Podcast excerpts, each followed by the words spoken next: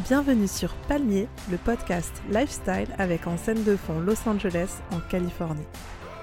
Je m'appelle Marion Gruber, fringe and franche sur les réseaux sociaux.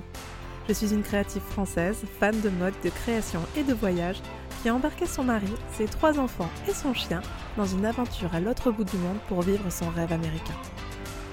Palmier, c'est une vision positive de la vie, une quête d'inspiration pour faire de chaque instant un souvenir ensoleillé. Allez, c'est parti, installez-vous confortablement, l'épisode commence.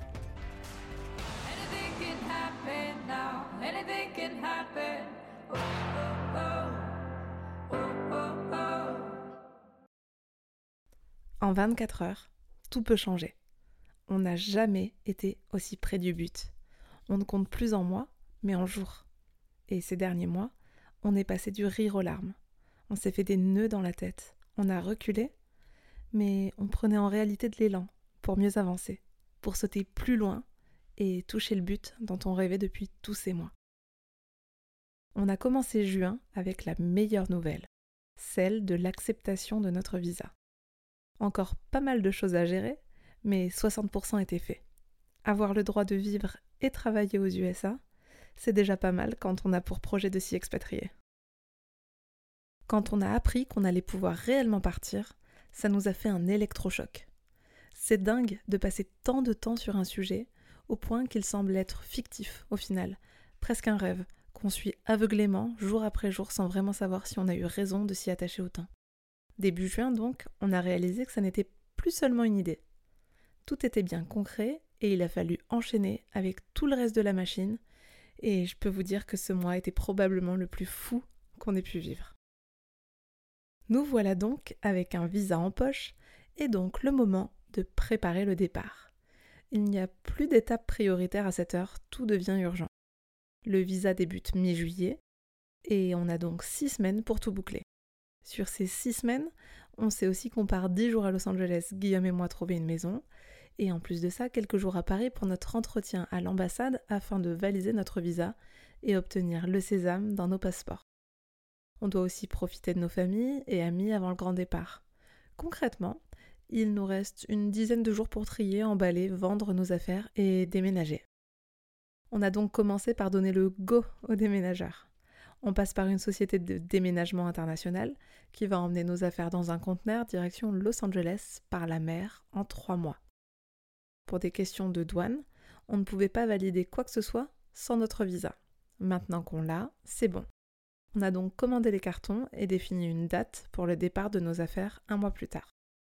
C'était donc parti pour le grand rangement. Quelques jours à peine pour tout organiser, vider.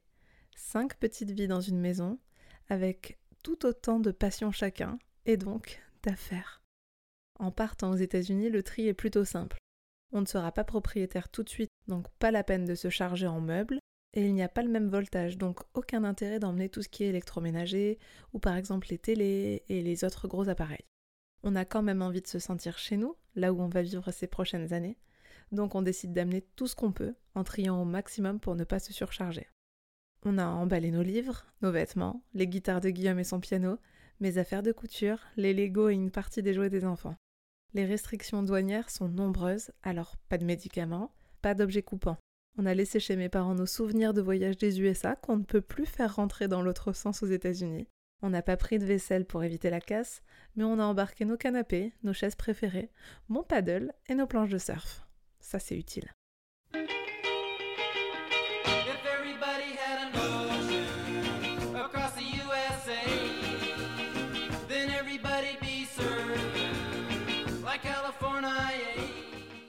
Il nous restait aussi à trouver notre maison à Los Angeles. Et comme je vous l'expliquais précédemment dans un autre épisode, on savait exactement dans quel quartier on souhaitait vivre. On avait trouvé l'école des enfants et on voulait être à proximité de l'océan. Ces critères-là sont décisifs et nous ont permis de réduire le spectre de recherche dans une aussi grande ville que Los Angeles. On avait un agent immobilier qui nous suivait depuis plusieurs semaines et on avait décidé avec lui de nous rendre sur place un mois avant notre arrivée définitive pour faire des visites et tenter de trouver notre nid. Alors qu'on faisait les cartons ici en France et que l'horloge commençait à dangereusement s'accélérer, j'ai paniqué. En effet, notre agent nous avait prévenu de la difficulté de notre dossier pour trouver un bien. On n'a pas d'employeur, Pas de garant, pas de numéro de sécurité sociale et pas de crédit score. Notre agent nous a donc expliqué que ça ne se jouait que sur l'argent à ce stade-là. Il fallait que l'on soit apte à payer plus d'un an de loyer d'avance. Sauf qu'on est sur des loyers 3 à 4 fois plus chers qu'en France. Des sommes astronomiques. Notre plan était d'investir une partie de la vente de notre maison dans notre installation. Mais figurez-vous qu'en France, on traverse une crise de l'immobilier qui fait que c'est extrêmement difficile d'obtenir un crédit de nos jours. Résultat, la maison est toujours disponible et nous n'avions donc pas les sommes demandées à avancer pour le moment. On avait prévu avec notre agent américain de visiter des biens quotidiennement lors de notre séjour, en ayant conscience qu'au moins la moitié des propriétaires n'accepteraient même pas notre dossier. Dans une semaine, on serait sur place et on allait tout faire pour trouver. Mais j'ai senti qu'on allait être en difficulté. Il nous restait nos économies et nos revenus. Je savais qu'on avait tout de même les capacités de payer un loyer, malgré ne pas avoir les sommes énormes d'avance demandées. J'ai eu un flash. Il nous faut trouver un propriétaire qui nous fera confiance. Direction le réseau des Français expatriés. J'ai posté un message et j'ai une petite fée, un ange, comme j'aime lui dire, qui m'a écrit quelques minutes plus tard. Elle avait parlé de moi à une amie et elle nous mettait en contact pour que nous échangions sur notre recherche. Une heure plus tard, je raccrochais avec un sourire immense accroché à mon visage. Cette femme, avec qui j'avais discuté, avait l'air géniale, sa maison encore plus incroyable que dans nos rêves, localisée pile là où on rêvait d'habiter. C'était magique. On parlait en toute transparence de notre situation, de notre budget, de nos projets. Notre mise en relation est arrivée pile au moment où cette femme pensait justement louer sa maison. Elle n'était donc pas encore sur le marché, rien n'était encore fait. Le lendemain, elle m'écrivait pour me dire qu'elle avait adoré notre échange et qu'elle voyait ça comme un signe, et qu'elle acceptait donc de nous louer sa maison. Dans une semaine, on viendrait la visiter et le bail serait prêt si elle nous plaisait. Aussi simplement que ça. Est-ce qu'elle nous plaisait sa maison? Vous n'avez pas idée. Une maison d'architecte, dans un style absolument propre à celui des maisons de Venice Beach qu'on adore, à quelques minutes de la plage et des écoles des enfants, dans notre quartier idéal. On ne pouvait vraiment pas rêver mieux. Une petite piscine pour les enfants dans le jardin, de la place pour tous. On n'en demandait pas autant, mais on était comblés. Moi, j'avais un fantasme, avoir un petit extérieur d'où voir le sunset, avec un pit fire pour les soirées s'mores au coin du feu et des guirlandes lumineuses au-dessus de nos têtes. Et là, on cochait toutes les cases. On avait tellement hâte d'aller la voir en vrai.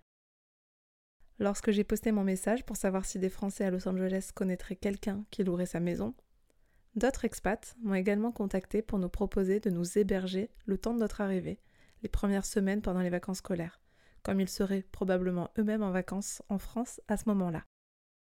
On a ainsi pu trouver un logement pour nos premières semaines à notre arrivée, en attendant de récupérer notre maison en août, où on s'installera quelques jours avant la rentrée scolaire des enfants mi-août. Le sujet du logement commençait à être beaucoup plus rassurant. On y était presque. Et puis est vite arrivé le 12 juin, date du grand départ en amoureux. C'était plus qu'étrange de partir sans les enfants, mais on avait du pain sur la planche et on avait pu constater à quel point préparer un déménagement avec eux était, comment dire, un peu moins efficace que souhaité. on a embarqué dans un vol et on a atterri en fin de journée à Los Angeles. On était surexcités d'être de retour. Arrivé à l'aéroport, on s'est rappelé que notre venue, quelques jours avant le début de notre visa, pouvait susciter quelques questions de la douane pour s'assurer qu'on ne venait pas travailler illégalement avant notre arrivée officielle on s'est dit qu'on allait être hyper franc et transparent dans nos réponses si on nous demandait ce qu'on venait faire ici, et ça n'a pas loupé. L'officier m'a demandé pourquoi j'étais là, et je lui ai dit que je venais préparer mon installation car j'emménageais le mois prochain avec cette fois toute ma petite famille, et qu'il fallait donc que je vienne trouver une maison, les inscrire à l'école, etc. Il m'a demandé de lui confirmer sous quel visa j'allais pouvoir venir vivre ici. Je lui ai dit O1, et il a répondu Oh wow on était surpris. Il m'a demandé ce que je faisais dans la vie. Je lui ai répondu, toujours très mal à l'aise avec cet intitulé de job, Digital Influencer. Et il m'a demandé mon compte Instagram. Encore plus surprise, je lui ai donné. Il m'a regardé en souriant et il m'a dit I love fashion. Welcome to California, Miss. Et voilà, Incroyable ces Américains. On est allé louer une voiture, la même que j'ai en France et que je compte me racheter ici en arrivant. Et on s'est dit, ça y est, on y est. Et on a filé se prendre un burger chez In-N-Out avant d'aller se coucher. Le lendemain, on avait une belle journée en vue. On allait visiter notre future maison. On s'est réveillé à Venise et on a filé prendre notre petit déjeuner dans un café qu'on adore et qu'on a découvert six mois plus tôt. On est ensuite allé marcher jusqu'au pire de Venise et là-bas, on a vu des dauphins à quelques mètres de nous. J'ai pas pu m'en empêcher. J'ai les larmes qui sont montées et ça m'a mis une claque. J'ai enfin réalisé que ça allait être mon quotidien. Une balade toute simple, que je pourrais faire tous les matins, seule ou avec les enfants, mon chien. Notre nouvelle vie, avec ce paysage qui m'a fait rêver pendant ces quinze dernières années en toile de fond, et des dauphins en bonus. On a appelé les enfants qui, eux, s'apprêtaient à aller se coucher, à la maison avec mes parents, et on était, Guillaume et moi, partagés entre le bonheur d'être là et l'étrangeté de ne pas vivre ça avec eux. Le mois prochain, ça sera bon.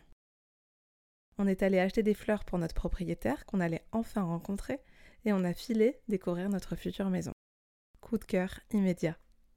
On n'était pas surpris de l'aimer à ce point, mais on l'a trouvé encore mieux que ce que l'on imaginait.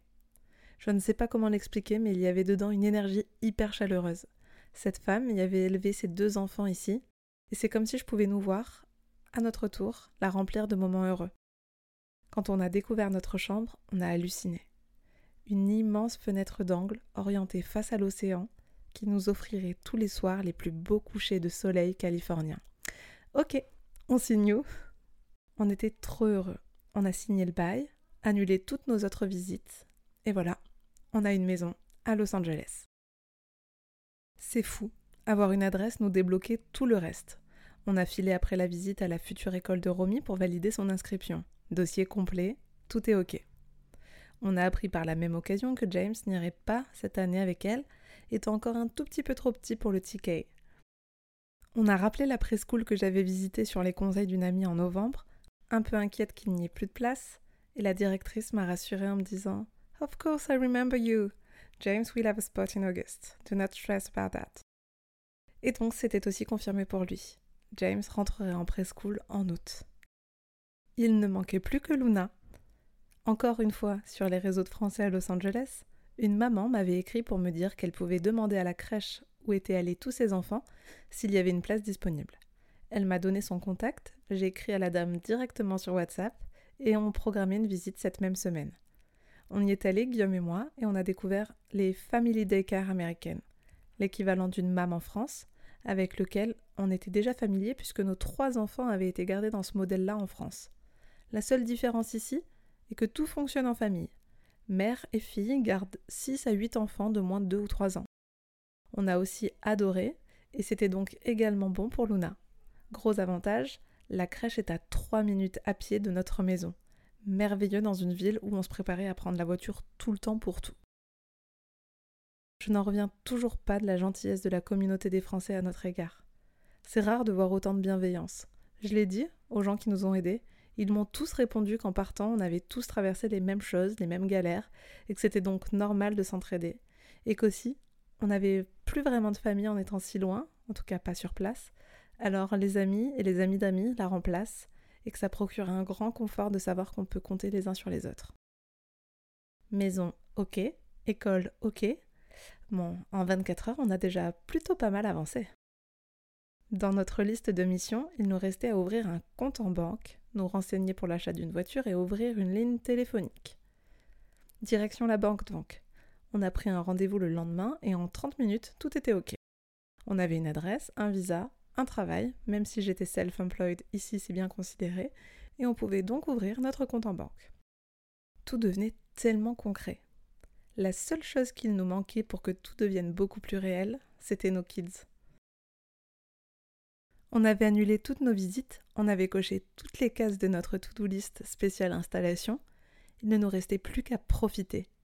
Mais profiter sans eux, ça n'est pas vraiment profiter. Ils ont beau être trois, courir partout, nous faire prendre beaucoup plus de temps pour tout. Vivre cette aventure à travers leurs yeux, c'est merveilleux, et c'est aussi pour ça qu'on fait tout ça, pour eux. On ne profite pas plus sans eux en fait. On profite d'eux et je sais que le temps passe assez vite pour que bien assez tôt ils nous demandent de faire des choses sans nous, donc autant qu'on ne loupe pas une minute de ce qu'il nous reste. Bref, vous l'aurez compris, voyager sans nos enfants, ça n'est pas vraiment pour nous, et on a donc parlé de nos trois loulous tout le temps en se disant Oh, il aurait adoré voir ça ou J'ai trop hâte qu'elle découvre ça. Il nous restait 4-5 jours sur place et on avait prévu d'aller à deux concerts. Pour la petite histoire, Guillaume et moi on s'est mis ensemble en 2007. MySpace était the place to be sur internet et on avait des mèches de cheveux qui nous cachaient les yeux. Oh no. Wait. On était tous les deux dans la scène emo alternative. On écoutait et on écoute toujours les groupes qui font de l'emo, du rock alternatif, du hardcore ou encore du métal.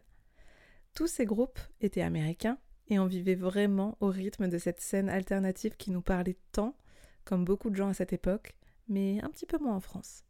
Ici, en France, dans cette scène, tout le monde se connaissait, se retrouvait au concert et sur les forums et MySpace. Quand on a commencé à voyager aux USA, Guillaume et moi, on allait tous les étés voir un festival, le Vans Warp Tour, où jouaient tous nos groupes favoris. C'était il y a 15 ans et on n'a pas vraiment changé. On écoute toujours ces mêmes groupes qui continuent à sortir des morceaux et les nouveaux qui ont ajouté leur pierre à l'édifice au fil des années. La scène française est évidemment beaucoup moins active, ou en tout cas plus silencieuse. Normal après tout, on était des ados à l'époque. Et pourquoi je vous raconte tout ça?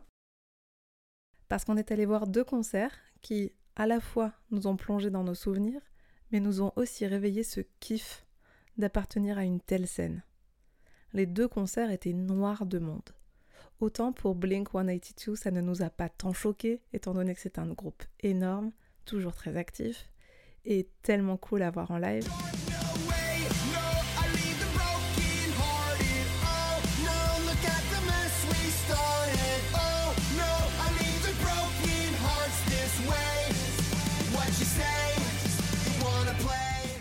Mais pour ce qui est du second concert, celui de Saozin, là, c'était plus frappant.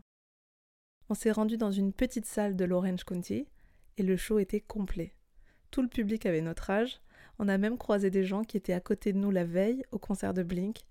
Tout le monde chantait en chœur, c'était dingue. On s'est senti à notre place.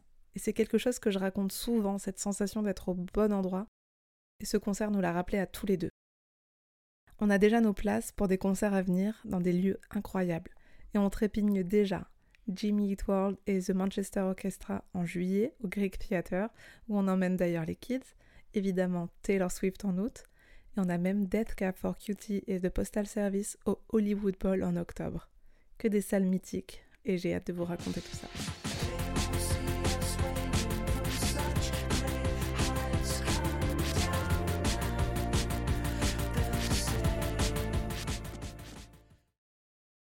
On a passé les derniers jours à la plage, à Laguna Beach puis à Malibu, où on a à nouveau vu des dauphins à quelques mètres de nous, et on était prêt à récupérer nos bébés pour revenir ici au complet.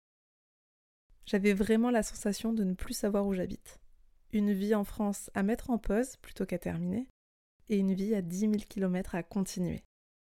On est arrivé à la maison et on a à peine eu le temps de serrer nos bébés dans nos bras et de leur raconter tout ce qu'on avait préparé pour eux ou encore moins de se remettre du jet lag, qu'il était déjà l'heure de partir à Paris pour une autre étape très importante de notre expatriation. Le rendez-vous à l'ambassade. La veille, on avait fait un briefing avec notre avocate en visio pour nous préparer aux éventuelles questions qu'on allait me poser. J'étais très à l'aise avec mon dossier et donc ça ne m'inquiétait pas vraiment. On pouvait me demander des détails sur mon travail, sur mes clients, sur mon projet aux USA, sa durée, où est-ce que je comptais vivre et travailler. Autant vous dire qu'on peut lire en moi comme dans un livre ouvert, donc pas de problème à ce niveau-là. On est arrivé à l'ambassade une heure et demie en avance, comme recommandé par nos avocats, bien que l'ambassade n'en recommande que 15 minutes. Il y avait déjà une file d'attente immense, des centaines de personnes, avec des projets tous différents mais avec la même destination dans le cœur. C'était fou d'imaginer la vie de toutes ces personnes. Au bout de deux heures, on nous a fait rentrer dans le sas de sécurité. Ici, c'est comme à l'aéroport, mais encore plus strict. Interdiction d'avoir un ordinateur ou un sac. On prend juste notre dossier. On laisse nos téléphones à l'entrée également. Les enfants avaient pu jouer à côté de nous pendant qu'on faisait la queue, mais je commençais à les sentir fatigués. À l'intérieur, il y avait encore beaucoup d'attentes. On est passé devant un premier agent français pour contrôler nos identités. On est ensuite passé devant un second agent, cette fois américain, qui a pris nos passeports et nous a posé des questions pour lesquelles on était bien préparés. On nous a demandé si c'était bien nos enfants, où est-ce qu'on allait vivre, quel est mon travail et ce que je fais dans ce travail. J'ai à nouveau répondu que j'étais digital influencer et que je faisais des photos pour des marques. L'agent m'a répondu Cool, it works. J'ai encore une fois de plus halluciné que ce soit tout à fait normal pour quelqu'un. Et il m'a tendu un papier indiquant que nos droits de séjour étaient approuvés par le gouvernement américain. We did it. Ils ont gardé nos passeports pour nous les renvoyer une semaine plus tard par la poste. Et vous voulez connaître la blague? On les a tous reçus une semaine après comme prévu, sauf celui de Romy qui s'est perdu et qui est arrivé 15 jours plus tard, à 4 jours du départ. Ouais, on a eu chaud encore une fois. Il ne nous restait plus qu'à dire au revoir à tous nos proches et à mettre nos affaires dans le conteneur. On est reparti dans le sud-ouest le mardi soir et nos affaires partaient-elles le jeudi? On a organisé une petite soirée le mercredi pour dire à bientôt à nos copains et c'était une super soirée pleine d'émotions et de joie. Les gens qui nous connaissent savent à quel point on attend ça depuis toujours. Et ceux qui nous connaissent moins nous demandent toujours si la région ne va pas nous manquer. Mais non, car on pourra toujours revenir, on sait qu'on adore un tas de choses et de personnes en France et que rien n'est figé. Est-ce que vous connaissez le terme de FOMO, Fear of Missing Out? J'ai un peu ressenti ça en disant à bientôt, et non pas au revoir, à tout le monde. Cette impression de disparaître aux yeux des gens parce qu'on part loin. Mais honnêtement, en 2023, on n'est jamais bien loin. Enfin, j'en suis convaincue. Mes grands-mères m'ont aussi toutes les deux demandé si je n'avais pas le cafard de partir. Mais comment la voir après s'être tant battue pour ça? J'avais l'impression d'être égoïste et de laisser tout le monde derrière moi mais on l'est sans doute forcément un petit peu en choisissant de vivre pour nous. Je pense que la culpabilité vient me piquer à l'approche du départ, mais je sais aussi pourquoi on fait tout ça et à quel point ça va être enrichissant pour nous cinq. Le mercredi soir, on a serré fort nos amis et on s'est retroussé les manches pour déménager le lendemain matin. À 8 heures, les déménageurs débarquaient. On a vu la maison se vider heure après heure. Les enfants finissaient encore l'école pendant ce temps-là et ont découvert la maison vidée à leur retour. Le lendemain, on terminait de remplir notre conteneur, qui ne pouvait plus accueillir un seul objet tant on l'a rempli malgré avoir tant vidé, donné, vendu, jeté. Mais ça y est, il était plein et il partait avec toute notre vie à l'intérieur. On a récupéré les enfants pour une dernière fois à l'école. C'était le dernier jour de maternelle de Romy, le dernier jour d'école en France. Les maîtresses, les assistantes maternelles et moi, on a toutes vu nos larmes monter. On s'est serré à nouveau dans nos bras et j'espère qu'elles savent à quel point je suis reconnaissante qu'elles aient si bien pris soin de mes bébés ces trois dernières années. D'ailleurs, en parlant des enfants, on m'a souvent demandé comment est-ce qu'on les préparait à ce changement. Très honnêtement, on n'a rien fait de particulier à part les impliquer autant que possible dans tout ce projet. Ils ont tout suivi, que ce soit les démarches, les changements, le travail effectué, les recherches, les rendez-vous, les grandes joies comme les coups durs. On les a amenés dans leur future école pour que ça soit concret, on leur a tout expliqué. Je crois que du coup, il n'y avait pas grand-chose de plus à faire. C'était un long process et ils ont eu le temps de réfléchir à tout ce qui allait changer. Et encore maintenant d'ailleurs, ils savent qu'ils vont apprendre une nouvelle langue, qu'ils accueilleront la famille dans leur nouvelle maison, qu'ils appelleront leurs grands-parents le matin quand ça sera le soir en France. Ils savent qu'on part à l'aventure comme on a l'habitude de le faire, mais plus longtemps cette fois. Je pense qu'ils sont aussi près que nous. Je leur demande souvent quelles sont leurs émotions, et Romy m'a encore répondu ce matin. Je ne suis pas triste, je suis ravie, mais j'ai un peu peur, surtout parce que l'avion, j'aime pas trop au décollage. James est excité comme un fou parce qu'il est déjà invité à un anniversaire d'un copain dans quelques jours à LA. Et Luna, bah, c'est mon petit koala. Je pense que tant qu'on est tous ensemble, et surtout qu'elle a Maui pas loin, tout va bien. Donc, déménagement, ok. On a laissé notre maison vide, brillante et prête pour une nouvelle vie entre les mains de nos agents immobiliers. Les hortensias étaient en fleurs, les palmiers grandioses à l'entrée, et tout paraissait immense maintenant que tout était vidé à l'intérieur. Vendre la maison à distance n'était pas vraiment notre plan idéal, mais la situation est ainsi, et on sait bien que quelqu'un y trouvera sa place prochainement. Mon papa est venu nous aider à transporter chez mes parents tout ce qu'on ne pouvait pas emmener aux USA, et on est tous partis dans mon sud natal profiter de la famille ces deux dernières semaines estivales avant le départ. On a fait le plein de soleil et de farniente, de petits plats de mimi et d'histoires du soir avec Papou, de câlins à notre nouvelle petite cousine qui vient de naître. Romy a appris à nager sans brassard. J'ai fait du crochet avec ma maman, embrassé ma mémé et senti la lavande de son jardin, profité de mes cousines et fait le plein de souvenirs et de doux moments. Et nous voilà, on part demain. Oui, oui, demain. Il y a 18 mois, on prenait une décision qui allait changer notre vie. Demain, on s'apprête à prendre le vol le plus sportif de notre vie, avec 6 valises en soute, 3 valises cabine, une guitare, un chien, une poussette, 3 enfants en bas âge. Je m'excuse d'avance auprès des passagers qui croiseront notre route. Mais c'est l'aventure d'une vie, alors on y va. Je suis tellement reconnaissante et j'ai hâte de continuer à vous raconter notre récit d'expatriation. Mais la prochaine fois que je vous parle, ici sur Palmier, ce sera en direct de LA. Dansez-moi. Allez, passez un magnifique été et il ne me reste plus qu'à vous dire see you soon.